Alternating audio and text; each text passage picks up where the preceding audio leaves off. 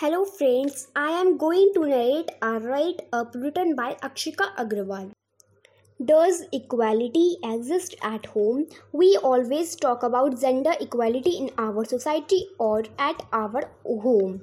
We always say males and females are equal. They should be treated uh, equally. There should not be any discrimination among them. There should be equal right to life, equal right to get education, right to take decisions for their lives. Now, I would like to talk about my own view about girls' equality at my home.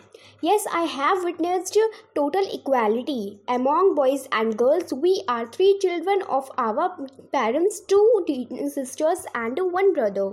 If I compare myself with my brother and sister, I have been given equal treatment and equal opportunity to speak or participate in our family and its functions. My father helped me a lot to live my life with equality and dignity.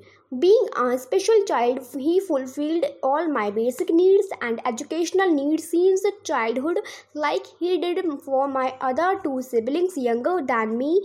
Yes, sometimes he pampers my brother the most as he is the youngest of all, but keeping this apart, I can see my mother and father have been totally equal to their children in terms of love care. They have inculcated good human and moral values in us. I can say with full confidence they have been given us roots and wings. My parents have set up an example for us as my mother father both are working. They share equal responsibility in household and outside work and are sensitive to each other's needs and space. We as family participate in all decisions of important family matter the whole family is very patriotic and we are proud Indians.